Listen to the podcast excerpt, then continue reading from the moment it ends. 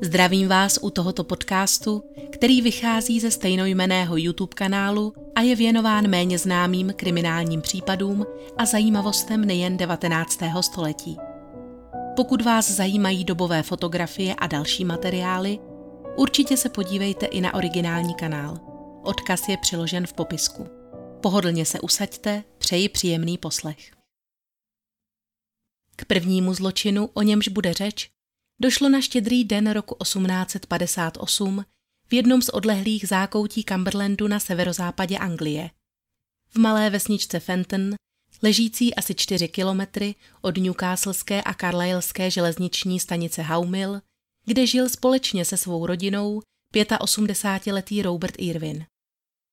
Toho rána se mělo v domě jednoho z vážených členů místní komunity pana Taylora konat modlitební schromáždění, na které se plánoval dostavit i starý pán. Vstal už před šestou, vzal si hůl a lucernu a vypravil se do zhruba 600 metrů vzdáleného sousedova domu. Jeho cesta ale byla ukončena předčasně. Když jeden ze zaměstnanců pana Taylora vyšel ven, aby doplnil ovcím čerstvé seno, zahlédl, že u cesty vedoucí k jejich domu leží nehybná postava. Pan Irvin ležící na zádech silně krvácel. Na levé straně hlavy zela hluboká rána, která ho zbavila vědomí, ale stále ještě dýchal. Sousedé ho proto i hned odnesli domů, kde muž ještě zvládl přečkat noc, ale následujícího rána zranění podlehl. K ohledání mrtvého byli přivoláni dva lékaři z Bramptonu a Corby Hillu, kteří kromě hlavní přibližně 5 cm dlouhé a 4 cm široké rány poblíž temene odhalili další menší zranění nad levým uchem.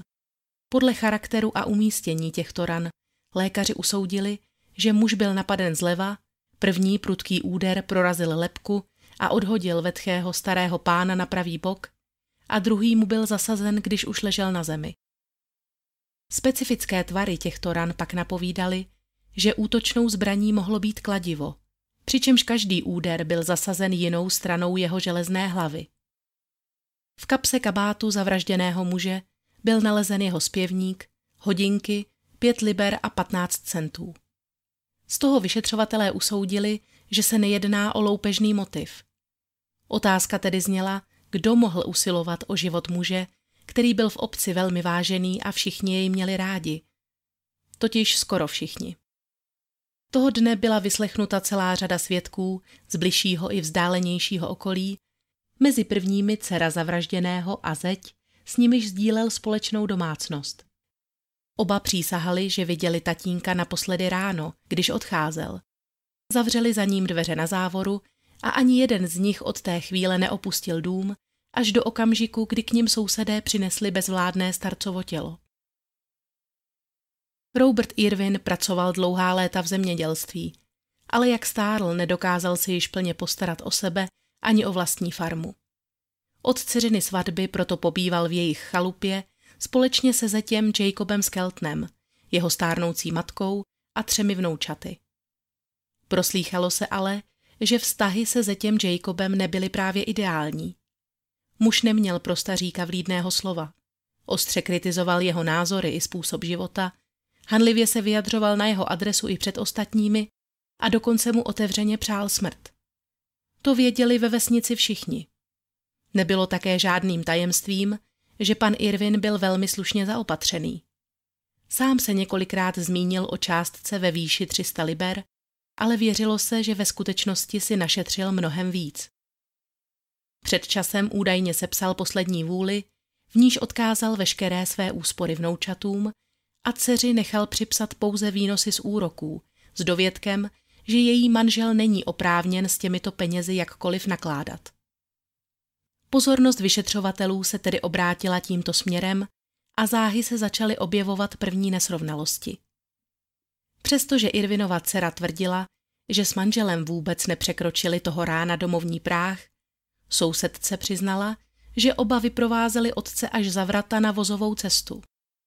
Když byla žena s touto svědkyní osobně konfrontována, popřela, že by kdy něco takového vyslovila. Následně se objevil další svědek, jistý pan Armstrong, který bez okolků prohlásil, že Jacob Skelton si brousil zuby na peníze svého tchána a uvažoval o jeho vraždě již delší dobu. Dokonce zaplatil panu Armstrongovi 10 liber, aby tento čin vykonal za něj. S vidinou, že na oba čeká později mnohem lákavější suma. Nájemný vrah si měl za zastřelení pana Irvinga vysloužit tisíc liber a s Jacobem se pak podělit od chánovu opuštěnou farmu. Muž tento velkorysý návrh z pochopitelných důvodů odmítl. Další soused, někdejší spolužák Roberta Irvinga, pan Parkin, vypověděl, že večer před vraždou se zastavil v chalupě Skeltnových. Byl to on, kdo pozval starého kamaráda na modlitební schromáždění a domluva zněla, že následujícího rána vyrazí oba společně. Když se muž po přátelské rozmluvě rozloučil a odcházel domů, uvrat se k němu přichomítl Jacob Skelton a od cesty na schromáždění jej zrazoval. Řekl, že je nerozumné, aby takoví dva staříci vysedávali dvě hodiny v nevytopených prostorách a že by bylo daleko rozumnější zůstat doma. Pan Parkin se nakonec nechal přesvědčit a ráno si přispal, aniž by tušil, že jeho přítel se mezi tím sám vypravil na smrt.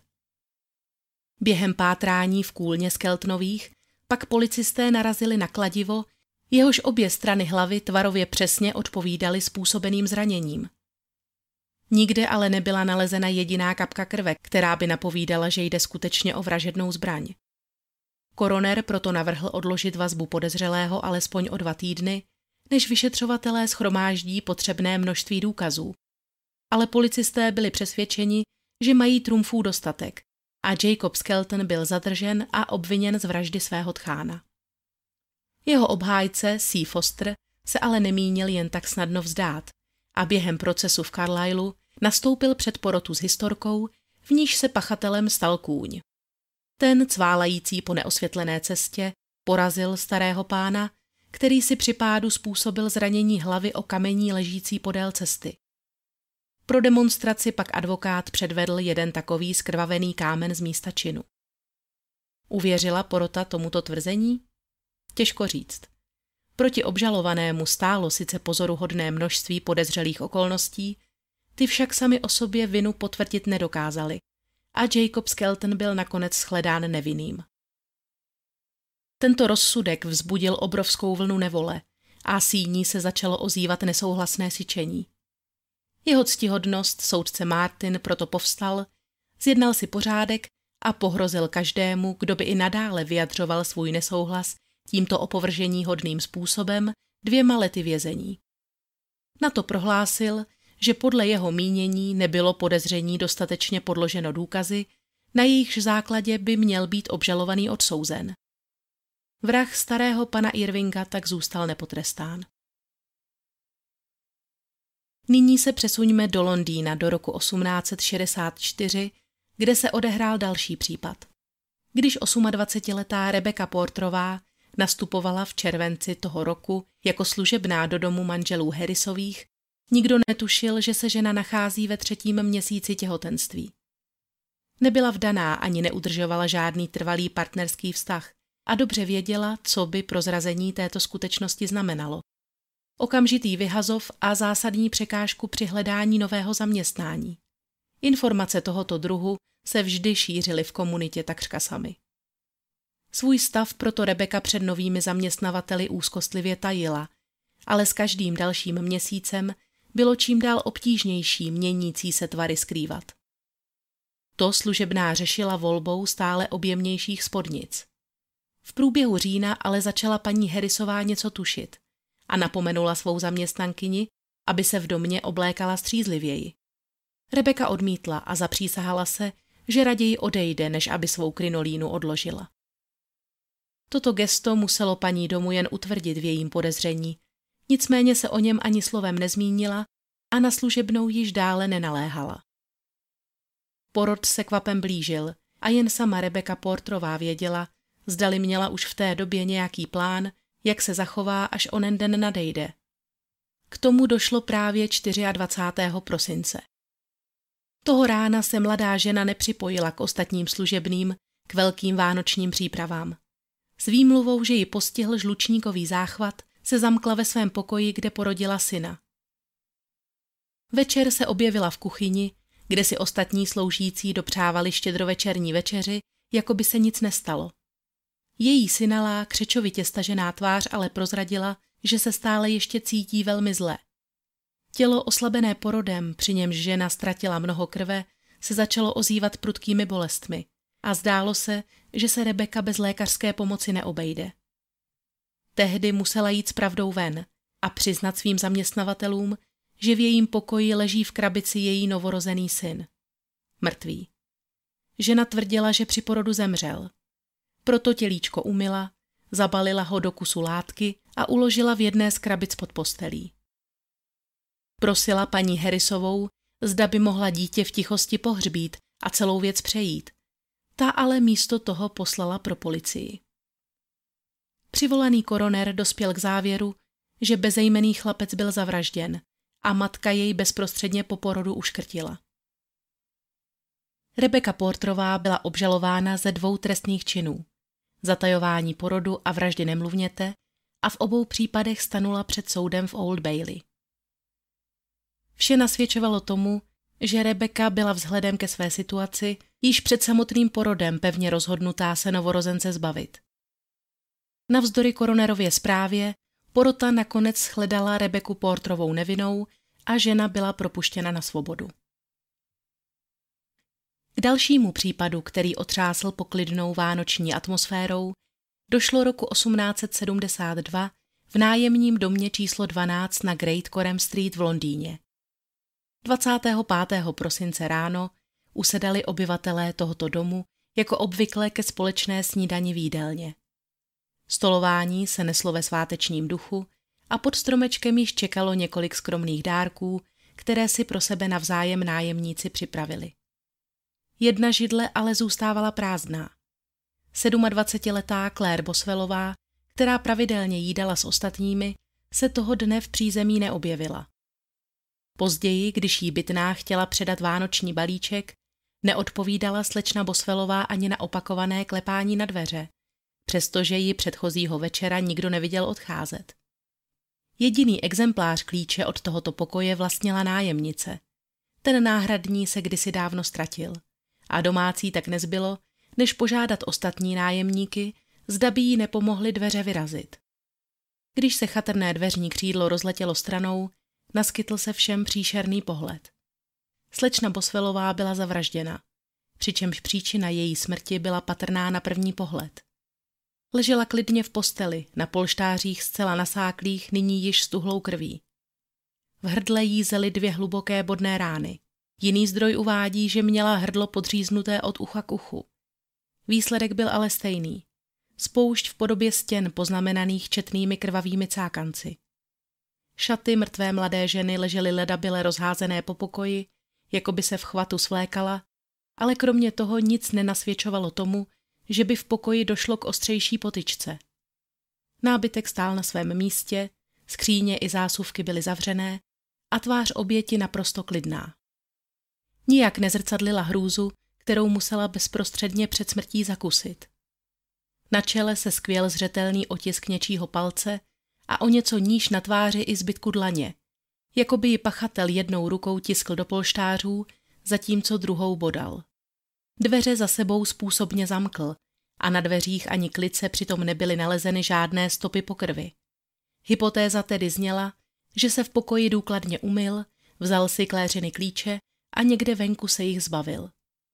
Přestože byl pokoj až na šatstvo relativně uklizený, policie se přesto domnívala, že by vražedným motivem mohla být loupež.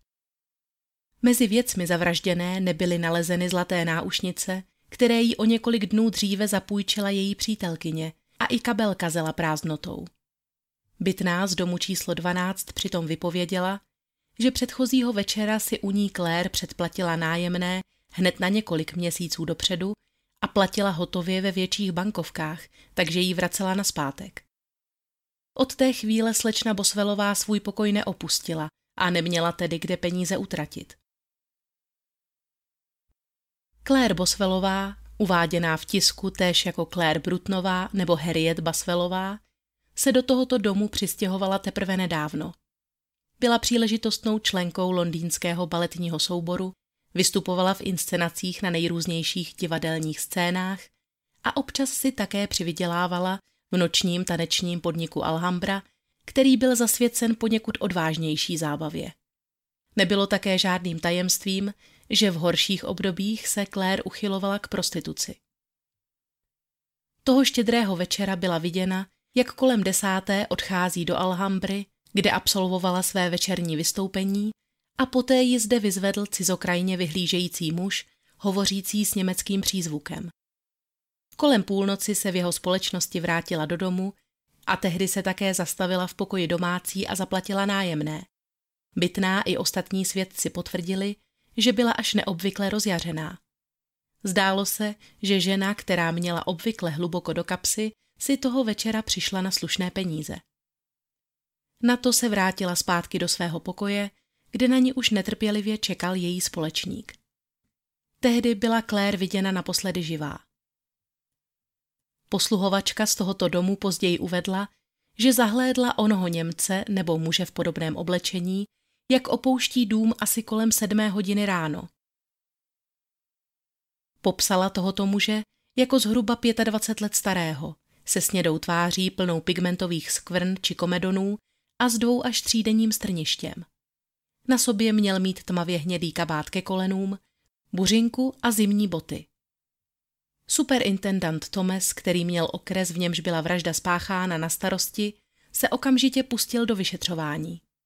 Sebevědomí ohledně brzkého vyřešení tohoto případu mu zjevně nescházelo, když směle prohlásil, že dopadení pachatele je v dohledu. Objevil totiž očitého svědka, jistého prodavače ovoce, v jehož obchodě se Claire se svým společníkem té noci zastavila. Když pachatel kupoval ženě sáček ovoce a oříšků, muž si jej dobře prohlédl. Policista také spoléhal na to, že se na jeho apel v novinách přihlásí další svědci, kteří si mohli té štědrovečerní noci všimnout něčeho podezřelého. A skutečně během následujícího týdne obdržela policie hned několik typů, které je zavedly na palubu německé lodi Wangerland, na jejíž opravě právě pracovali lodní tesaři v přístavním doku v Ramsgate. Jejich člověkem měl být lékárník Karl Volébe, který byl také neprodleně spolu s dalšími členy posádky předveden k identifikaci. Největším překvapením bylo, že tohoto muže sice nikdo nepoznal, ale několik svědků, kteří Claire ve společnosti pachatele zahlédli, pozitivně identifikovalo jiného muže, lodního kaplana Gottfrieda Hesla. Ten se také skutečně v den vraždy nacházel v Londýně, kde se pohyboval již od 23. prosince. Proběhl vyčerpávající maraton policejních výslechů, kdy byli svědci opakovaně dotazováni, zda v pastoru Heslovi skutečně poznávají onoho muže. Někteří hovořili o výrazné fyzické podobnosti, na kterou by ale nemohli přísahat, a další tuto možnost zcela vyloučili. Pastor měl navíc poměrně silné alibi. Tvrdil, že se po celou dobu nehnul z pokoje, protože ho na lůžko upoutal zánět průdušek a jeho verzi potvrdili i zaměstnanci hotelu, v němž byl Hesl ubytován. Muž prý v noc vraždy vůbec neopustil svůj pokoj. Přesto byl Hesl i nadále pro superintendanta Tomese hlavním podezřelým a on a jeho lidé se horečnatě pokoušeli najít jakékoliv stéblo, jehož by se mohli v tomto případě chytit. Postupně se ukázalo, že pastor s oblibou vyhledával v Londýně společnost tamních prostitutek a měl za sebou i jisté podezřelé finanční machinace. To z něj ale stále ještě nečinilo vraha. Důkazy předložené soudci Vónovi na Bow Street, sestávající prakticky jen z několika vlažných výpovědí svědků, byly ale velmi slabé a zdálo se, že jediné, co muže s případem spojuje, je fakt, že je Němec, tou dobou se nacházel v Londýně a občas si rád povyrazil s nějakou dívkou z ulice. Soudce tedy nakonec prohlásil, že Gottfried Hessel není o ním mužem, který se v tu noc ve společnosti zavražděné vyskytoval, pastor byl propuštěn na svobodu a zproštěn jakýchkoliv obvinění. Způsob, jakým s ním londýnští policisté nakládali a to, že jej drželi 12 dnů ve vazbě bez jakýchkoliv důkazů, ho ovšem velmi popudilo. Neprodleně po svém propuštění podal na příslušné úřady žalobu a za svou újmu byl nakonec velkoryse očkodněn. A nebyl jediným německým občanem, který se tehdy ocitl v souvislosti s tímto případem pod tlakem. Policie zatkla ještě několik dalších Němců, kteří se v té době nacházeli v Anglii, všechny naslepo bez jediného důkazu. Jediným kritériem byla jejich státní příslušnost a fakt, že se v době vraždy nacházeli ve městě. Jeden z nich dokonce později kontaktoval Timesy, aby v emotivním rozhovoru poukázal na neúctivé a ponižující praktiky vyšetřovatelů. Všechny tyto pokusy ale vyšly na prázdno. Očitý svědek žádného ze zadržených mužů neidentifikoval a pakliže se i objevila jistá podobnost, policisté nedokázali dotyčného usvědčit. O 16 let později byl tento případ vzpomenut i v souvislosti s vraždami Jacka Rozparovače. Někteří lidé se domnívali, že mohlo jít o čin stejného pachatele, ale je to velice nepravděpodobné. Společným jmenovatelem těchto činů tedy zůstává pouze to, že ani vrah Claire Boswellové nebyl nikdy dopaden a tento případ zřejmě již navždy zůstane kriminalistickým pomníčkem londýnských vyšetřovatelů. Případ z roku 1886 v mnohém připomíná první zmiňovanou vraždu. 78-letý John Osborne ale na rozdíl od Roberta Irvinga neměl žádné příbuzné a žil sám v malé chatě v Ketteringu, industriálním městečku ležícím v Northamptonshireu asi 113 kilometrů od Londýna. Jeho bezvládné tělo bylo nalezeno náhodou, když jej přišli na boží hod ráno navštívit sousedé a starý pán, který poslední dobou prakticky nevycházel z domu, dlouho neotevíral. Celá podlaha i stěny obývacího pokoje, kde došlo k útoku, byly pokryty krví a bylo zřejmé, že zde došlo k lítému boji. Starý pán však vzhledem k brutalitě, s jakou byl útok spáchán, mnoho šancí neměl. Hlavu měl posetou množstvím menších sečných ran, způsobených pravděpodobně malou sekerkou nebo zahradnickým nožem se zahnutou čepelí a na rukou měl řadu obraných zranění. Jeden prst byl téměř useknutý.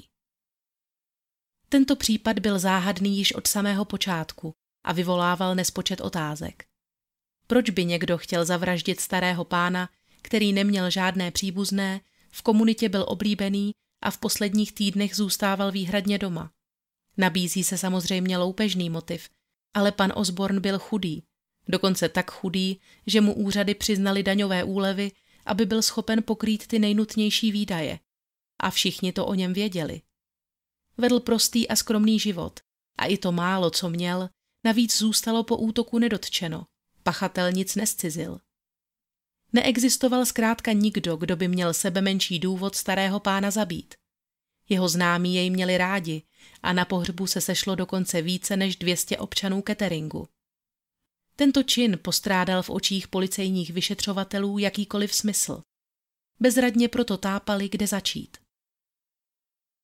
Nejprve přišlo na řadu dotazování v bezprostředním sousedství. Navzdory zuřivému souboji, jaký se v chatě musel strhnout, ale lidé z okolí údajně vůbec nic nezaslechli. A to i přesto, že se chata pana Osborna nacházela necelých 30 metrů od hlavní ulice, po níž na štědrý den proudili davy lidí cestou na návštěvy ke svým příbuzným. Nikdo neviděl, že by do Osbornovy chaty kdokoliv vcházel nebo z ní vycházel. V souvislosti s touto vraždou byl sice vyšetřován jistý John Sadborough a byl dokonce i vzat do vazby, ale protože se nenašel jediný přímý důkaz, motiv ani vražedná zbraň, byl muž po několika týdnech propuštěn. Uběhlo devět let a případ Johna Osborna mezitím pomalu upadal v zapomnění. Když se na policejní stanici v Bedfordu přihlásil muž s šokujícím oznámením, že se přišel dobrovolně vydat do rukou spravedlnosti kvůli oné nevyřešené vánoční vraždě. Tento člověk, který se představil jako Mitchell, Prohlásil před příslušným policistou, že je zodpovědný za vraždu Johna Osborna a když byl požádán o poskytnutí bližších podrobností, uvedl, že toho muže udeřil do hlavy kusem železa. To se sice úplně neschodovalo se skutečností, ale jelikož byl muž zcela střízlivý a během svého přiznání se zdál být i duševně zdráv a při smyslech, úřady v Bedfordu kontaktovali neprodleně policejní stanici v Ketteringu a Mitchell byl následně transportován ve společnosti strážmistra Henšera do tamní věznice. Jakmile však místní inspektor zjistil, co je onen muž zač, začal pochybovat o pravdivosti jeho historky, neboť jej provázela pověst člověka, na jehož slova se lze spoléhat jen stěží, pokud vůbec. Harry Mitchell byl obuvníkem z Bedfordu a v posledních dvou nebo třech letech se několikrát dostal do povědomí veřejnosti kvůli svému mimořádnému chování a extravagantním prohlášením, která se však málo kdy zakládala na pravdě. Protože ale učinil doznání a nemínil jej vzít zpět, byl v sobotu ráno u Ketteringského policejního soudu formálně obviněn z toho, že 24. prosince 1886 zavraždil Johna Osborna. Strážmistr Henscher informoval soudní senát, že na základě šetření, která provedl, jsou výpovědi vězně nejen nekonzistentní, ale neodpovídají skutečnosti a jsou tedy nejspíš od základu smyšlené. Harry Mitchell, bažící po pozornosti, si tak vysloužil pouze pokárání za křivou výpověď a byl propuštěn na svobodu.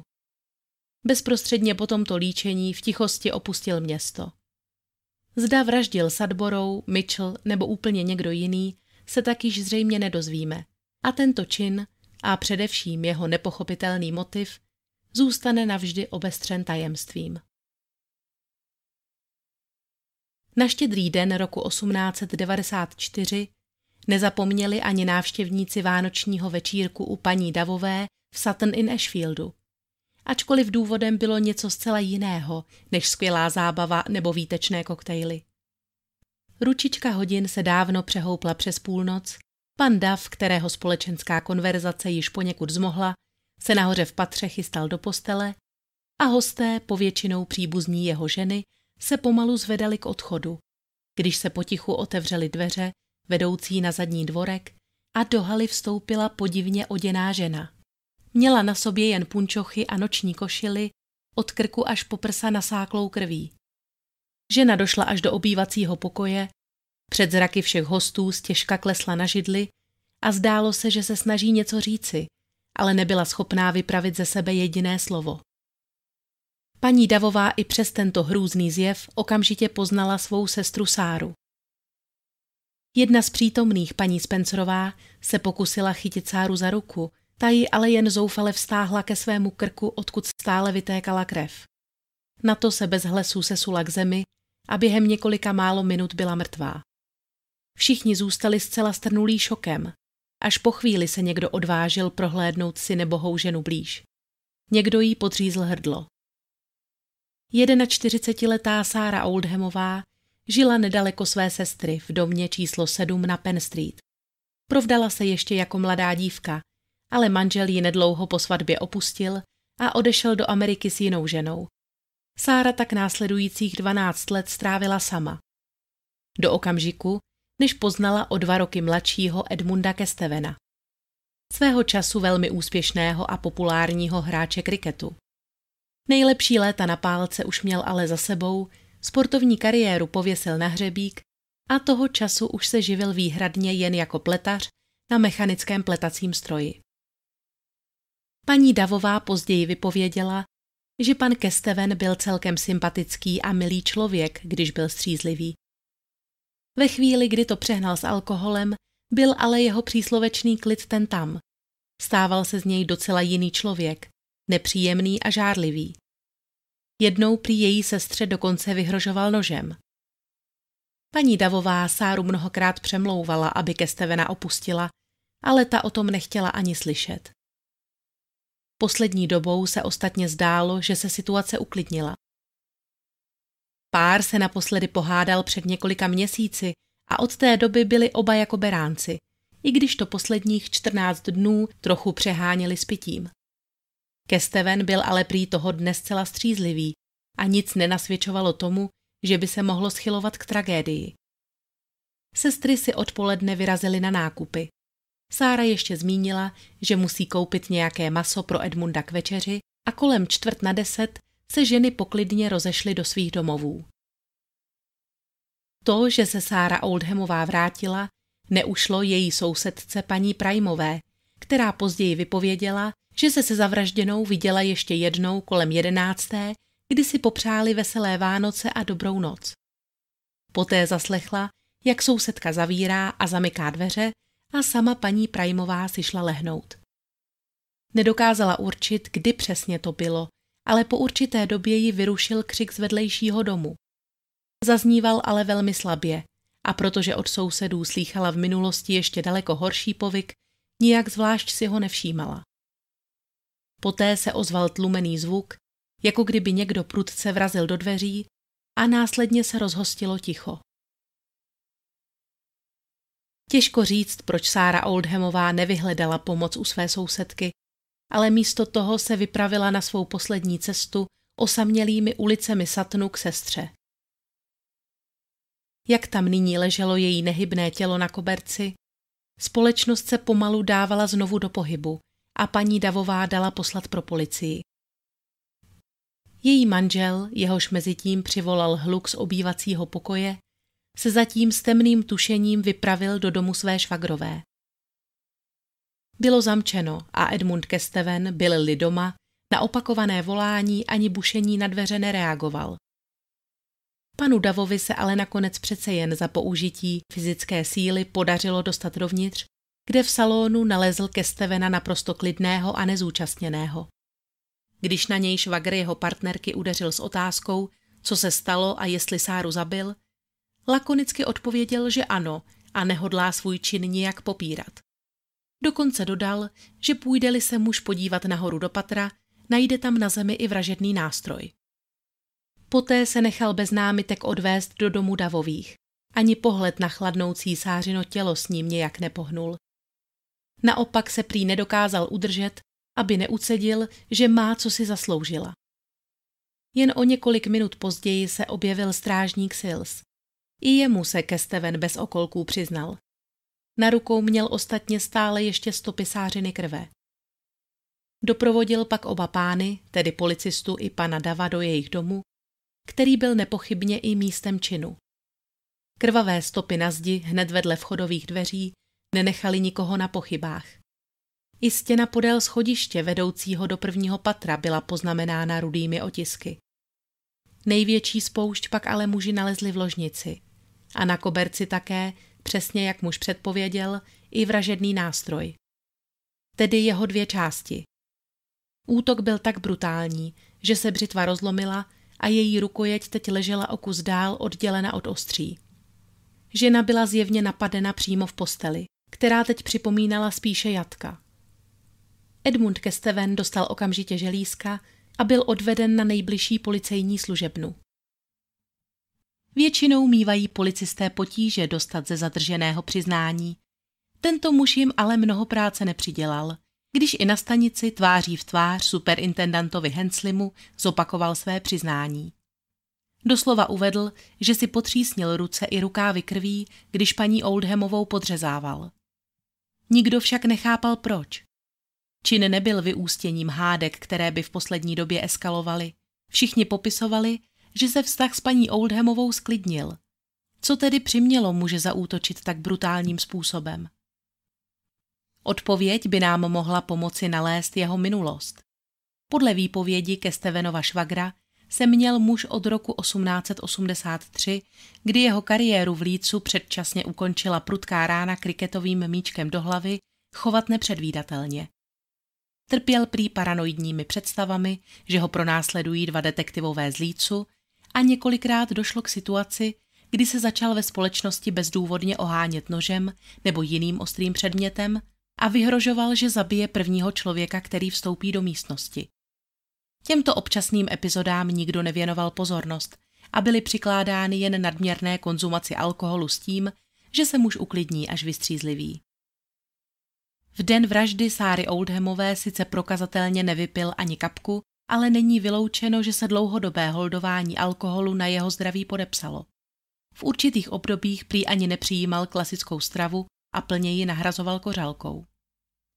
Kolem roku 1885 dokonce ke Stevenův lékař zvažoval jeho umístění do psychiatrické léčebny v souvislosti s jeho nenadálými excesy a paranoidními stavy. Během těchto záchvatů byl muž výrazně rozrušený a pokoušel se na ulici přivolat strážníka s tvrzením, že došlo k vraždě. Byl střízlivý, hovořil srozumitelně, ale policista neodhalil žádné nekalé jednání a poslal proto muže domů s tím, že se zřejmě jedná o nějaký nejapný žert. V Kestevenově stavu ale vždy došlo po určité době ke znatelnému zlepšení a jeho lékař tak nakonec od myšlenky na hospitalizaci pacienta upustil. Zadržený nejprve odmítal prozradit motiv svého činu. Spekulovalo se, že by jim mohly být peníze. Sestry vlastnily na Penn Street několik činžovních domů a proslýchalo se, že měla žena nedlouho před svou smrtí sepsat závěť, z níž pana Kestevena zcela vyloučila. Jeho důvody ale měly zřejmě o mnoho emotivnější pozadí.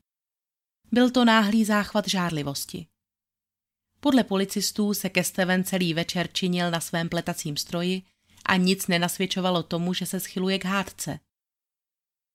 Konflikt a následný útok tedy musel být dílem okamžiku, kdy se muž dozvěděl, že jeho partnerka měla strávit předchozí odpoledne ve společnosti jistého starého mládence. Sám Edmund Kesteven, zatčený pro vraždu paní Oldhamové, působil zcela klidným a nezaujatým dojmem. Zdálo se, že si sotva uvědomuje závažnost tohoto obvinění. Někteří Kestevenovi někdejší spoluhráči z kriketového týmu jej i navzdory celé situaci stále podporovali a dokonce se složili na úhradu části jeho soudních nákladů. Muž se u soudu hájil tím, že ho žena podvedla. On zcela ztratil hlavu a ve stavu nepříčetnosti ji napadl. Soud ale shledal, že muž nevraždil v záchvatu šílenství, byl uznán vinným a odsouzen k trestu smrti oběšením. Na rozdíl od předchozích obětí se tedy alespoň Sára dočkala spravedlnosti a její vrah byl po zásluze potrestán. Já věřím, že si užíváte ten zimní čas v klidu a že se vám všechny nešťastné a tragické události obloukem vyhnou nejen o Vánocích. Budu se těšit u příštího nevražedného ryze vánočního dílu.